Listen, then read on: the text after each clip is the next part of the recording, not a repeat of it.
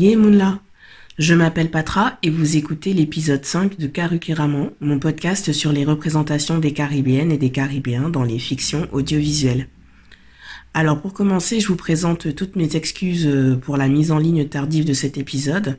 Mais été vraiment vraiment malade. Euh, d'ailleurs, je suis encore malade. Mais je vais vraiment essayer de faire de mon mieux pour aller jusqu'au bout de l'épisode et publier euh, dans la foulée. Alors j'espère que tout va bien euh, depuis la dernière fois. Je remercie euh, toutes les personnes qui m'encouragent et qui me donnent la force sur les réseaux sociaux à chaque mise en ligne. Dans le dernier épisode, j'avais parlé du film haïtien euh, Barricade et le réalisateur Richard Sénécal a partagé le lien de l'épisode via son compte Twitter et il m'a laissé un gentil commentaire donc vraiment j'étais trop contente. Donc merci on pile. Oh là là, j'essaye de mettre un peu plus de créole dans le podcast. On essaye, on essaye. Alors cet épisode 5 est un peu spécial parce que j'avais prévu d'en faire un épisode musical. Vous connaissez déjà mon amour pour les films avec chant et danse. Donc j'avais envie de faire quelque chose sur un thème purement musique et en rapport avec les commémorations de l'abolition de l'esclavage aux Antilles. Mais pendant que je préparais l'épisode, euh, une œuvre est sortie qui me semblait plus en accord avec des réflexions que j'essaye de verbaliser depuis 2016-2017. Et euh, ce sont ces mêmes réflexions qui m'ont poussé à créer ce podcast. Du coup, je me suis dit, on va reprendre l'écriture de l'épisode à zéro et on va trouver un nouveau questionnement.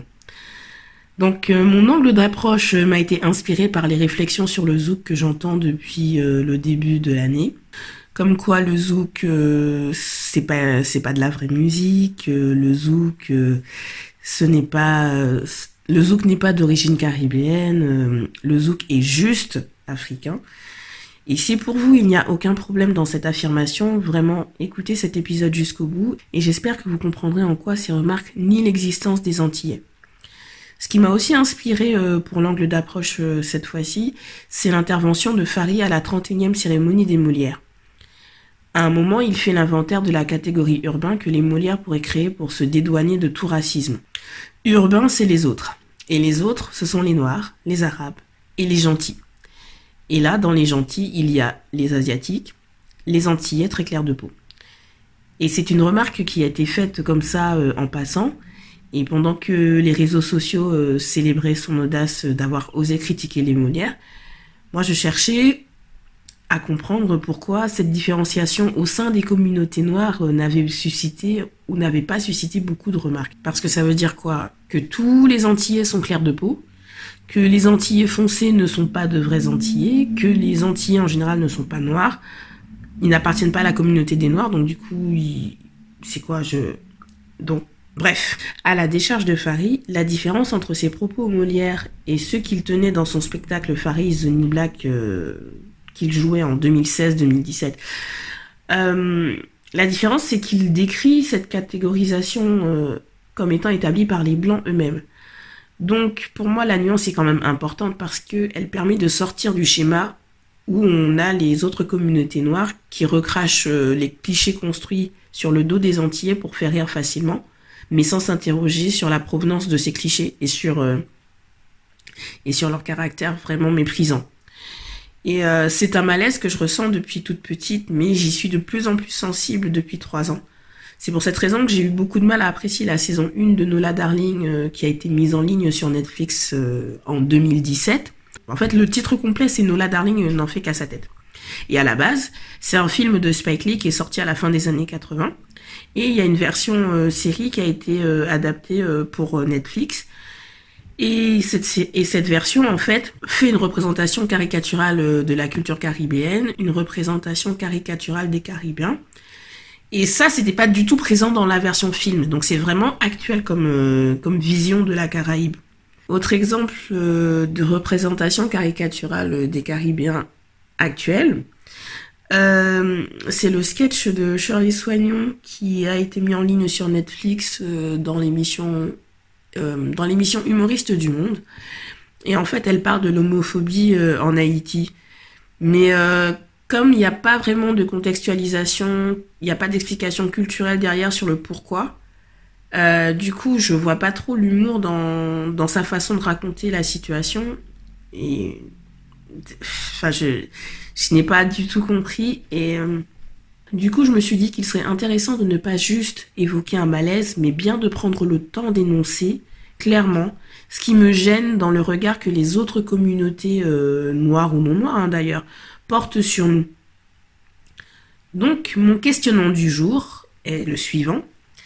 Quelle est la représentation des Caribéens d'aujourd'hui qui invisibilise leur identité culturelle? Nous allons en discuter avec le film Guava Island. C'est parti pour le Yécric Yécrac.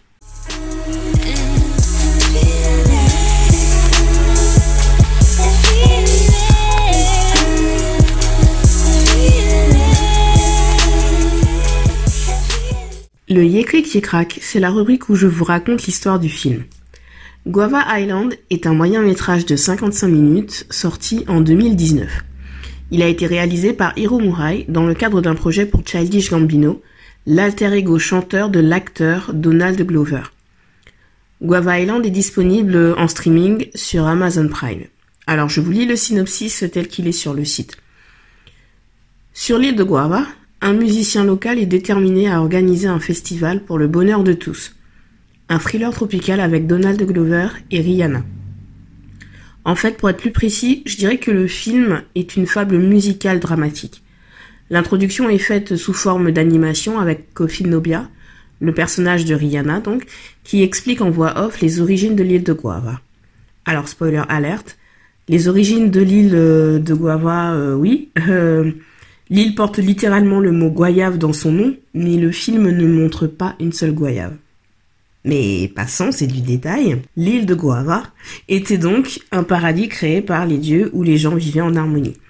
Et cette île possédait euh, une richesse unique au monde, donc pas des champs de goyave à perte de vue, vous avez compris, mais euh, de la soie bleue indigo. Poussée par la cupidité, la famille Red, Red comme rouge, a pris le contrôle de toute la production de l'île toute la population, enfin, je sais pas si c'est toute la population, en tout cas on a l'impression que toute la population travaille dans cette industrie.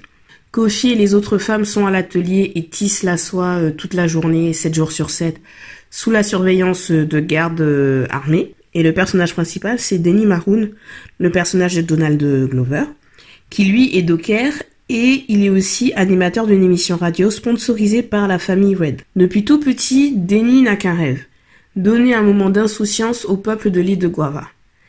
D'où cette idée d'organiser euh, ce festival un samedi. Le problème, c'est que s'il y a si un festival le samedi, ça veut dire que probablement les gens n'iront pas travailler le lendemain parce qu'ils seront trop fatigués après avoir fait la fête toute la nuit. Et ça, son patron ne peut pas l'accepter.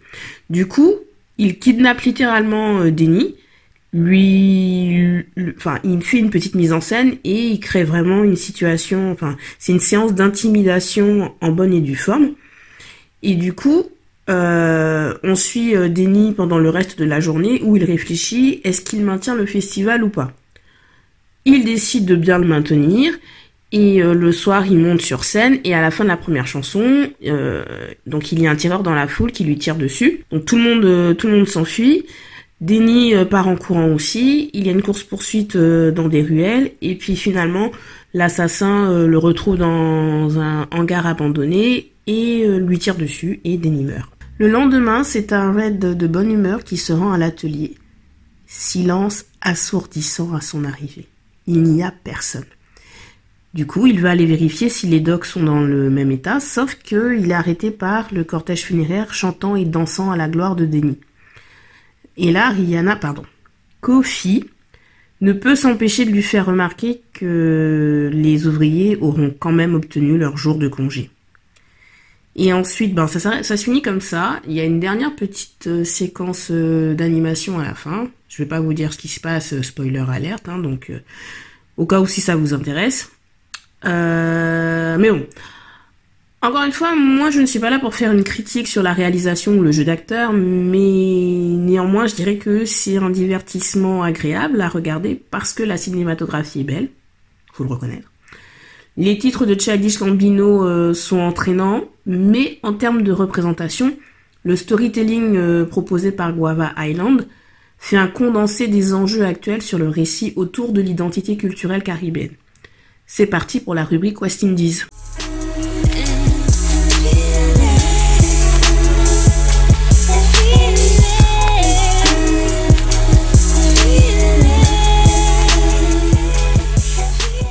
Dans la rubrique West Indies, je vous explique en quoi le film me fait m'interroger sur mon identité de femme noire, guadeloupéenne, caribéenne, et comment il m'aide à définir euh, ma place dans le monde. Avant de commencer, petit disclaimer, je suis un peu en improvisation, et puis comme j'ai dit en introduction, je commence juste à verbaliser mon ressenti sur ces questions. Donc euh, ma réflexion est toujours en cours, et j'espère du coup que mes propos vont rester quand même cohérents. Alors, pour la petite histoire, hein, euh, je n'avais pas entendu parler de Guava Island euh, avant sa mise en ligne en avril. C'était le même dimanche où la saison finale de Game of Thrones a été lancée. Et je me rappelle que c'était un peu l'effervescence sur Twitter parce que le streaming était gratuit pour la journée. Et moi j'ai vu ça au réveil euh, vers 8h et j'ai eu le réflexe de me dépêcher de trouver un lien avant de me rappeler qu'en fait euh, j'en ai pas besoin parce que je suis, euh, je suis abonné à Amazon Prime. Bref. Et, et, je pense en fait le fait de savoir que je pouvais le regarder quand je voulais, ça m'a permis de me détendre, de ne pas être dans l'urgence. Donc quand j'ai fait mon premier visionnage vers 9h du matin, je me suis endormie pendant une vingtaine de minutes. Et à mon réveil, donc il y avait encore plus de tweets disant à quel point ah c'est trop génial, c'est trop bien. Euh, du coup, bah je me suis dit il faut quand même que je le vois avant la fin de la journée. Et c'est ce que j'ai fait. J'ai dû le regarder à nouveau en début d'après-midi. Et là, par contre, j'ai vraiment regardé du début à la fin les 55 minutes. Et j'ai été vraiment perplexe parce que euh, je, ne ressentais pas du tout l'enthousiasme que, enfin, l'enthousiasme que j'avais vu sur les réseaux sociaux. Et non seulement j'étais perplexe, mais j'étais vraiment dans la confusion la plus totale. Parce que certains disaient oui, je suis trop content de voir enfin euh, la Caraïbe représentée et tout. Et non, vraiment, je comprenais pas. Alors je me suis dit peut-être que c'est parce que à la base j'ai beaucoup de mal avec Donald Glover à cause euh, de son des remarques qu'il a pu faire euh, contre les femmes noires dans ses stand-up il y a quelques années. Donc j'ai vraiment du mal avec lui. Je n'ai pas du tout apprécié le fait que Rihanna ait aussi peu de temps à l'écran. Hein. Elle, elle apparaît quoi, maximum 6 minutes sur 55 minutes. Faut pas exagérer, c'est Rihanna. On est là, on veut la voir. Mais j'ai quand même, je me suis dit, je, je vais continuer de regarder encore et encore. Et à un moment, je vais peut-être finir par avoir le déclic. Je ne l'ai toujours pas eu, hein. Et je crois en fait que je comprends pourquoi j'ai du mal avec Love Island. C'est pas à cause, euh, c'est pas à cause de la qualité du scénario parce que je suis une fan des telenovelas, donc, donc franchement, je sais ajuster euh, mes exigences en termes de qualité. Euh, mais le problème avec Guava Island, c'est que le film utilise beaucoup de codes culturels que je connais mais il les vide de toute signification. Et du coup, là, j'ai enfin compris euh, ce que, je pense en tout cas avoir compris, ce que les, spectateurs africains ont pu ressentir face au film Black Panther. Je vous rappelle qu'on a fêté la première sainte Black Panther le 14 février 2019. Et euh, je me suis rappelé euh, du coup de l'effervescence qu'il y avait eu à l'époque toutes les communautés noires étaient à fond, tout le monde allait au cinéma, on payait des places aux gens. Euh, il y avait eu des critiques dithyrambiques décrivant le film comme une ode aux cultures noires, culture noire au pluriel. Et puis au bout de quelques semaines quand même, on s'est posé, des nuances ont quand même été apportées. Le film a tellement voulu être africanement authentique. Oui, je sais, africanement authentique, africanement ça n'existe pas, mais on fait comme si il a tellement voulu en faire, il a tellement voulu être africain qu'il a dénaturé les codes culturels euh, qu'il cherchait en fait à mettre en valeur et à valoriser. Et le reproche qu'on peut faire, c'est que le film a pioché dans trop de cultures traditionnelles africaines pour créer ce Wakanda euh, correspondant en fait à un imaginaire occidental où l'Afrique, c'est juste un pays, c'est même pas un continent avec plusieurs pays, c'est monolithique. Alors le contre-argument euh, qu'on peut faire, c'est que de toute façon le Wakanda, c'est un pays fictionnel, donc on peut le façonner comme on veut. Mais surtout, ce qu'on retient, c'est que le Wakanda euh, du Marvel Cinematic Universe, c'est un Wakanda d'opulence et de richesse. Ou alors c'était parce que apparemment le Wakanda est détruit dans un des derniers Avengers, je sais pas trop, bref. Euh, mais pour schématiser, Black Panther, si Black Panther avait montré une Afrique pauvre, euh, ça ne serait pas passé. Mais comme il a montré euh, des, Africains euh, vivant dans l'opulence, vivant dans la richesse, des Africains qui éprouvaient de la compassion, qui étaient, qui étaient capables de se protéger aussi, qui n'étaient pas passifs. Du coup, on peut quand même fermer l'œil sur les problèmes de représentation par rapport aux cultures traditionnelles. Et je vous prends l'exemple de Black Panther pour dresser un parallèle avec ce qui m'a posé problème dans Guava Island. C'est la mise en scène d'une Caraïbe avec plein de références culturelles, mais ça part dans tous les sens et il n'y a aucune contextualisation. Quand je parle de contextualisation, je parle de contextualisation géographique pour commencer. Comme le Wakanda, l'île de Guava est fictionnelle. Comme le Wakanda, cette île est située quelque part sans aucune coordonnée géographique précise connue du spectateur. Par contre, pour le Wakanda, même si on ne connaît pas les pays limitrophes, on sait qu'il est sur le continent africain. L'île de Guava, elle, elle est perdue dans un océan au centre du monde. C'est ce que nous dit Kofi au début du film. Quel océan? Quel monde?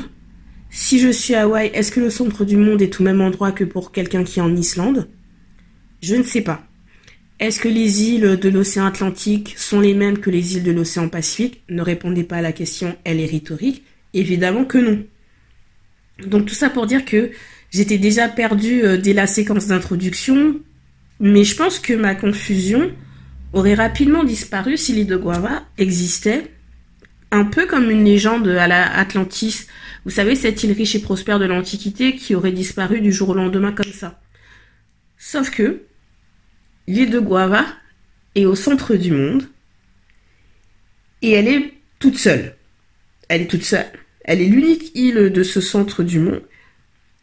Mais elle communique quand même avec euh, des pays extérieurs. Mais on ne sait pas lesquels. La production industrielle de la soie indique juste qu'il y a une demande extérieure importante et qu'il faut euh, répondre et que l'île fait tout pour répondre à cette demande. Petite fille, Kofi rêvait de s'envoler vers d'autres contrées. Et la Kofi adulte garde l'espoir de s'en aller. Mais pour s'en aller où? On ne sait pas. Alors, je suppose qu'elle veut euh, partir vers l'Amérique, et plus précisément euh, vers les États-Unis. Et Kofi n'est pas la seule euh, à vouloir partir. Il y a un collègue de Denny qui veut absolument, euh, enfin, il a pour ambition de partir clandestinement et de devenir entrepreneur aux États-Unis. Et là, euh, c'est un passage où Donald Glover propose une réinterprétation de sa chanson This is America. À la base, c'était un clip vidéo qui avait fait vraiment le buzz l'année dernière et il mettait en avant les difficultés des Noirs aux États-Unis. Là, dans Guava Island, il utilise This is America pour présenter les États-Unis comme un concept capitaliste où un être humain construit sa fortune en exploitant l'autre. Et Denis le dit clairement, l'île de Guava, c'est l'Amérique. Elle n'est pas différente des autres pays. Là, c'est le seul moment où le film propose une analyse de ce qui ne va pas sur l'île de Guava, sauf que cette analyse n'est même pas faite par rapport à Guava elle-même c'est par le prisme d'une description des États-Unis. Et au passage, euh, le personnage fait un raccourci sur l'histoire même des États-Unis, parce que qui concrètement a été exploité en premier euh, C'est, ce n'est pas juste une question de un être humain qui exploite un autre être humain. Il faut aussi s'interroger sur les mécanismes mis en place pour rendre, euh, cette exploitation possible. Et il faut voir les victimes aussi dans l'histoire.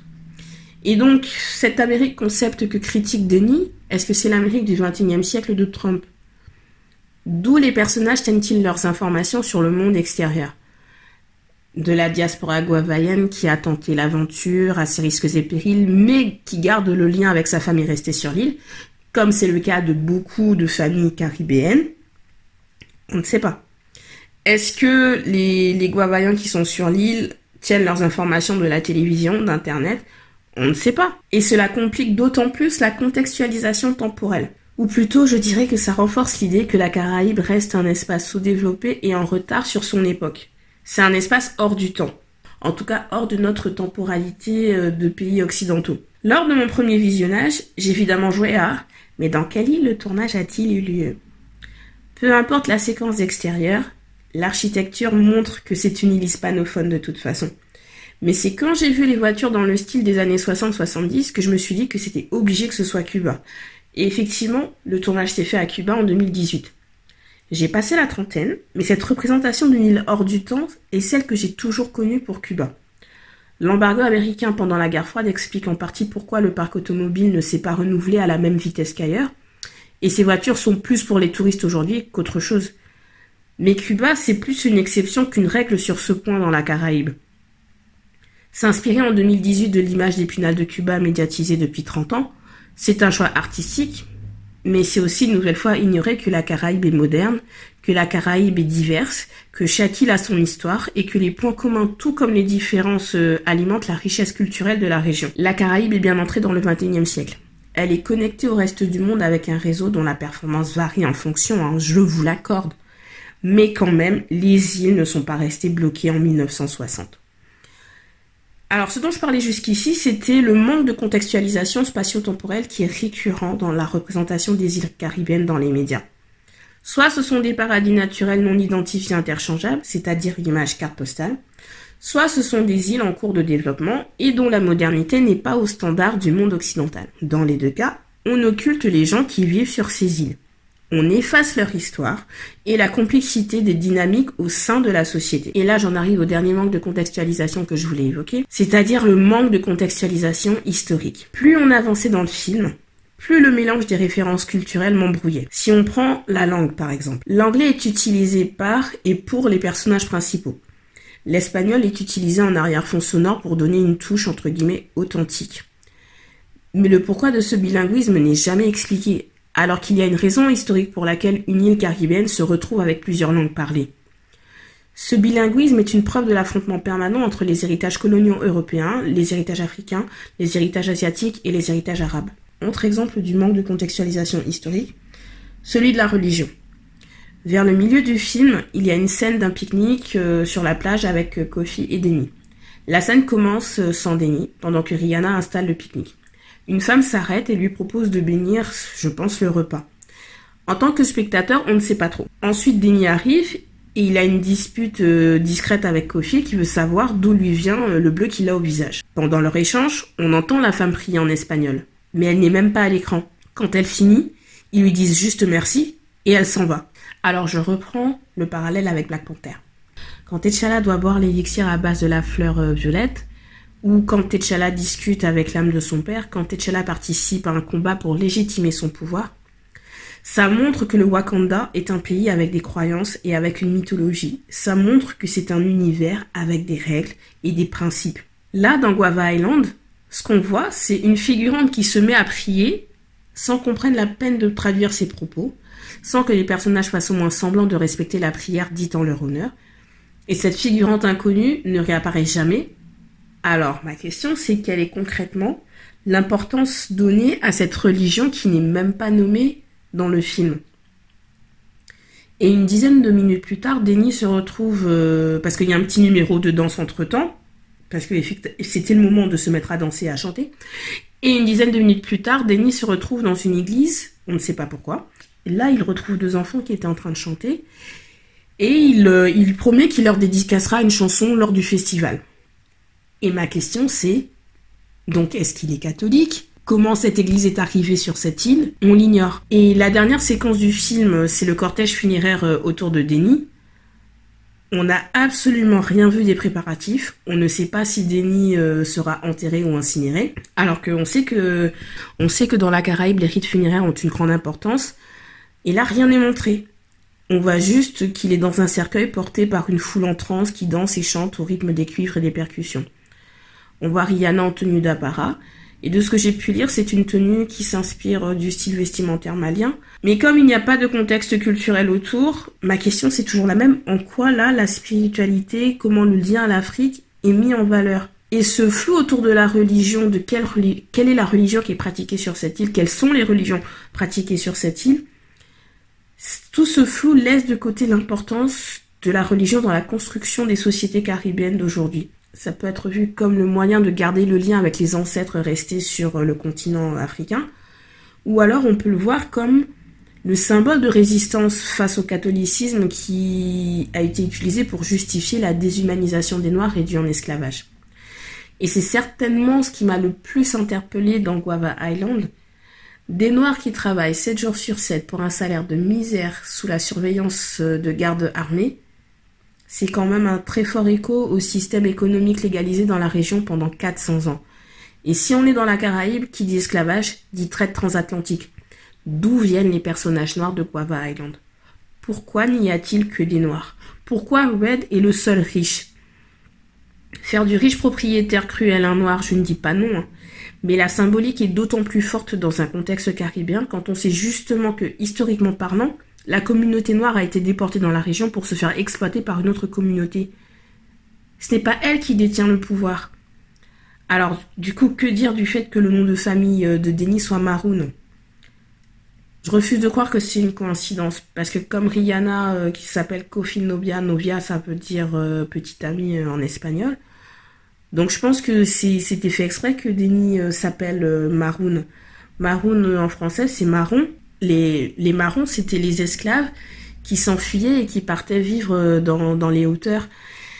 Et donc certains s'assuraient juste de rester en vie et d'autres menaient des expéditions pour libérer d'autres esclaves et mener des révoltes pour renverser les dominants. Denis, ce n'est pas du tout ce qu'il cherche. Il veut juste que les gens de l'île puissent avoir un peu de temps libre pour se reposer et profiter de leur environnement paradisiaque. Sa vie de bohème lui convient il pense que Kofi ne veut pas plus, alors que nous, spectateurs, on sait qu'elle veut plus. Et il s'indigne en plus quand une de ses collègues lui suggère que Kofi pourrait avoir d'autres aspirations que d'être sa simple muse. Appeler ce personnage euh, Maroon, alors même qu'il se place au centre de tout sous prétexte de vouloir se donner aux autres, c'est vider le marronnage de tout son sens et c'est trivialiser les résistances des Noirs mises en esclavage. Et, euh, et je pense que je vais m'arrêter là parce que vous n'êtes pas là pour écouter un podcast de deux heures si je commence à parler de la représentation des femmes. Je pense que je vais garder ça pour un futur article sur mon blog. Mais en fait, Guava Island, c'est une sorte de long clip vidéo pour Childish Gambino. Et ces chansons ont cette summer vibe, mais, ne, mais elles ne sonnent pas caribéennes, donc j'étais perplexe à chaque numéro de chant et de danse parce que c'était hors contexte culturel. Et c'est pour ça qu'on ne peut pas retirer aux zouk son berceau d'origine caribéenne.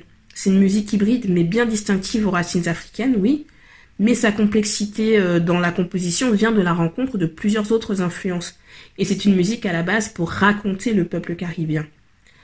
Porter à marée-tête les deux premières minutes d'un film, passer tout le film en short avec sa chemise ouverte et avoir des figurants qui portent quelques tenues de carnaval pour faire wélélé wélélé, c'est performer une idée de la caribéanité, mais c'est une caribéanité sans substance.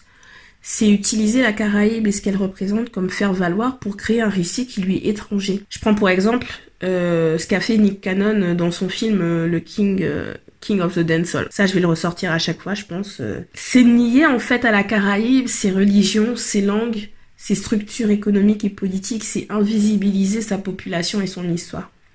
Je prends pour exemple la série de BBC euh, Death in Paradise, qui est tournée en Guadeloupe. Je regarde fidèlement la série depuis 8 ans, je, peux, l'apprécier, hein. mais ça n'empêche pas d'émettre la critique que l'île fictive de Sainte-Marie vend une image doudouiste de l'île. Et en fait, les fictions audiovisuelles restent bloquées sur la Caraïbe comme décor de carte postale, comme l'avait fait le film euh, How Stella Got Her Groove Back en 1998, avec, euh, donc il y avait Angela, Angela Bassett et Ty Diggs. Donc pour la petite histoire, euh, Angela Bassett est une quadragénaire businesswoman qui part en vacances en Jamaïque et elle tombe sous le charme d'un Jamaïcain de 20 ans qui est joué par Ty Diggs. D'ailleurs, Ty Diggs a un accent jamaïcain vraiment horrible. Maintenant que je suis adulte, je me rends compte à quel point il ne sait pas du tout faire euh, l'accent jamaïcain. Bref. Ça, ça, je vous ai donné ces, petits exemples comme ça euh, pour remonter un petit peu dans le temps, pour montrer que à quel point cette représentation de la Caraïbe est, toujours utilisée pour servir d'autres cultures. Et il est vraiment temps que ce regard sur la Caraïbe change. Et c'est ça ma réponse à la question du jour euh, actuellement. La pop culture internationale continue de présenter la Caraïbe de façon anecdotique, de façon exotique, et je pense que c'est l'une des raisons pour lesquelles l'identité culturelle caribéenne a autant de mal à être reconnue par les autres communautés. La région est confrontée à de véritables défis économiques, écologiques, politiques, technologiques, sociologiques, mais euh, les récits qui ont de la visibilité ne s'y intéressent pas ou alors il s'y intéresse de façon à mettre en scène un nom caribéen. Il n'empêche que depuis le début, euh, je laisse la Caraïbe hispanophone de côté à cause de la barrière de la langue, mais Guava Island m'a convaincu de vraiment me remettre à l'espagnol pour continuer mon exploration de l'identité et de l'histoire caribéenne parce que, en fait, cette, cette exploration serait incomplète si je ne m'intéresse pas à la Caraïbe hispanophone aussi. Et je me suis rendu compte en regardant le film que j'ai beau dire que je me sens éloignée à cause euh, du fait que je ne parle plus espagnol, mais mine de rien, culturellement, j'en reste proche. Et ça, c'est quelque chose euh, qui, je pense, euh, c'est quelque chose que je vais beaucoup plus explorer maintenant. Je vais plus lire sur les auteurs caribéens qui ont écrit sur la question. Le fait de se sentir aussi attaché à une île sur laquelle on a été déporté. Si vous regardez la conférence donnée par James Baldwin en 1969, elle s'intitule Baldwin Sneaker. Vous avez le point de vue américain sur la différence d'être un afro-descendant né aux États-Unis et un afro-descendant né dans la Caraïbe. Celui de la Caraïbe a l'expérience d'être la majorité et de ne pas se penser en tant qu'autre. À partir du moment où l'afro-descendant caribéen est dans la diaspora, là il devient autre, mais il a un lieu d'origine identifié. Aussi minuscule que peut être l'île d'origine, elle existe. Elle est porteuse de l'histoire de ses habitants. Et c'est de ça, c'est de là que vient ce, sentiment sentiment nationaliste euh, caribéen. Il est tellement fort qu'il est transmis à la diaspora née à l'étranger. Et je pense que c'est ce qui est peut-être le plus compliqué à comprendre pour qui n'est pas caribéen. Alors que le reste du monde voit cette identité culturelle comme un état de permanence figé dans le passé, les Caribéens, eux, vivent leur culture comme un état de constante transformation et comme une culture qui est hybride de toute façon. C'est ce que Stuart Hall explique dans, dans un article qui s'intitule euh, Cultural Life and Diaspora paru en 1994. Sa réflexion repose sur les, sur les écrits de Fanon, de Césaire, de Sangor. Et en fait, il explique que l'identité culturelle caribéenne se construit sur la confrontation entre présence africaine, présence européenne et présence américaine. C'est donc une identité dont la caractéristique première est de se transformer sans perdre l'histoire commune. Cette présence africaine, c'est ce qui fait le lien entre les régions et c'est un passé reconnu et c'est un passé qui est vivant, qui est dans le quotidien de tout à chacun. C'est ce qui assure la continuité. Cette présence européenne, c'est ce qui crée les différences. C'est le présent aussi et c'est ce qui crée, c'est ce qui crée la rupture entre, euh, entre les différentes euh, parties de la région. Cette présence américaine, c'est la création en devenir. C'est le nouveau monde, c'est le futur inconnu et c'est le lien qui c'est le lien qui se renouvelle à chaque fois entre les différentes parties de la zone Caraïbe. Alors pendant que le monde continue de fantasmer la Caraïbe euh, carte postale, comme Guava Island a pu le faire, ses habitants et sa diaspora sont tournés vers l'avenir, sans se détourner de leur culture et de leur identité, comme dans See You Yesterday de Stéphane euh, Bristol, qui est un petit bijou de représentation contemporaine de la caribéanité. Mais ça, je le réserve pour un autre épisode. Là, je vous propose de passer à la rubrique Et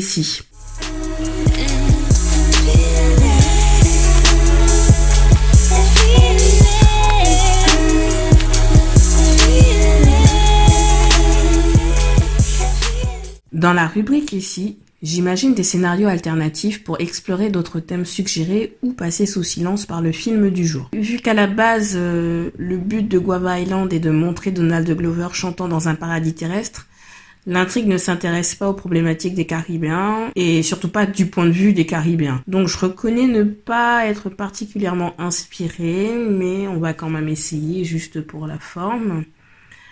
Et si Guava Island se basait sur la prise d'indépendance euh, de Haïti. Euh, même si on garde Red comme euh, le, riche à abattre, ça peut être intéressant peut-être. mais dans ce cas-là, il faudrait quand même que Denis soit politisé, qu'il y ait une question de lutte de pouvoir, de prise de pouvoir. ou alors, ou alors, ou alors, euh, il faudrait... Non, j'ai une autre idée. On va faire comme si la soie indigo de Guava Island est comme le vibranium du Wakanda, c'est-à-dire c'est un matériau qui assure la richesse de la population, et mais qui suscite des convoitises euh, externes et internes.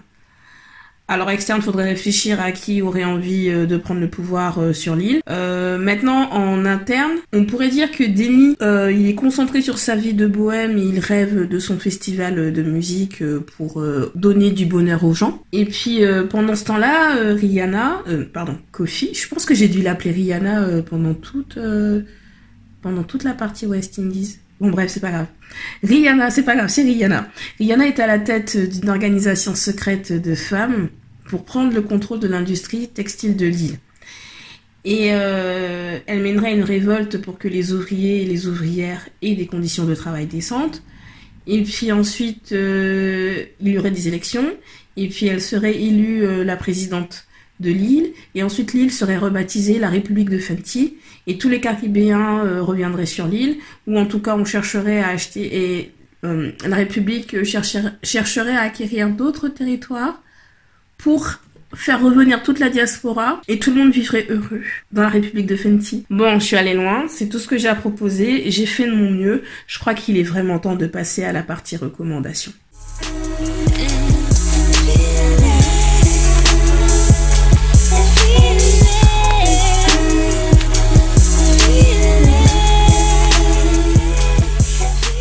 Pour rester dans le thème célébration de la culture et euh, de l'histoire caribéenne, je voudrais commencer par le podcast New Book in Caribbean Studies. C'est un podcast en anglais qui présente les sorties de livres universitaires traitant de la Caraïbe et de sa diaspora. Ils peuvent aborder des thèmes comme l'économie, comme la politique, comme la sociologie, euh, comme l'histoire. C'est vraiment un podcast généraliste. Pour les francophones, je vous recommande de suivre le compte Twitter de la SFHOM. C'est la Société française d'histoire des Outre-mer. Et en fait, c'est une association universitaire qui publie la revue Outre-mer. Donc c'est un compte qui permet de suivre aussi bien l'actualité des colloques, les journées d'études et les publications universitaires euh, autour de la Caraïbe. Maintenant, si vous êtes plus intéressé par la culture et vraiment euh, par les autres pays de la zone Caraïbe, je vous recommande le site euh, repeatingislands.com qui en fait regroupe les articles publiés sur d'autres sites généralistes mais non spécialisés dans la Caraïbe. Donc du coup, c'est vraiment pratique pour suivre euh, les tendances, euh, que ce soit en littérature, en musique, en politique, en économie, euh, parce que la question de l'environnement aussi, parce que en fait le site propose des articles en version originale, parfois avec des traductions. Du coup, on peut trouver des articles en anglais, en français, en espagnol. Euh, on peut trouver aussi des articles en créole. Maintenant, si vous avez envie euh, de quelque chose plus pop culture, lifestyle euh, dans, les, dans la Caraïbe, il y a un tout nouveau magazine qui vient d'être lancé. Il s'appelle Sugar and Spice et il est disponible en format papier et il y a une version en ligne. Et pour finir, pour avoir des points historiques synthétiques, vous pouvez suivre le compte euh, Know Your Caribbean euh, sur Instagram. Donc la propriétaire du compte partage ses recherches dans les archives. Et euh, ce qui est intéressant, c'est qu'elle propose des petits points d'histoire, mais par rapport à, tous les pays de, de, la zone Caraïbe. Encore une fois, c'est en anglais, mais c'est plutôt accessible, même avec un faible niveau. Voilà, c'est tout pour cet épisode. J'espère que ma voix n'a pas été trop difficile à écouter. J'ai eu des quintes de tout, ça va être compliqué pour le montage, je le sens. Euh, je voulais parler du concert de Cassav, mais euh, je pense que je vais le faire plutôt dans un épisode à part pour justement euh, en parler plus longuement et pouvoir fangirler sur Jocelyn Berroir et tout ça. Donc je vais le faire à part, je vais pas vous forcer à écouter ça. Je rappelle que Karukiraman est disponible sur Spotify, sur Apple Podcast, sur PodCloud et sur Encore. Je vous dis rendez-vous en juin pour le tout dernier épisode de la saison spoiler alerte, ça sera un film guadeloupéen. D'ici là, prenez soin de vous. Tiens, Béred.